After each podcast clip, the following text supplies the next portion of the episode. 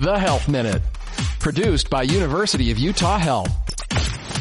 What sports are good for children with autism? Dr. Julia Connelly is the clinical director of the University of Utah Autism Spectrum Disorder Clinic. What do you recommend? Even though it's very tricky to engage kids on the autism spectrum in physical activity, we still recommend that they engage in 60 minutes every day. We really look for individual sports um, that focus on skill improvement, interest, and having fun.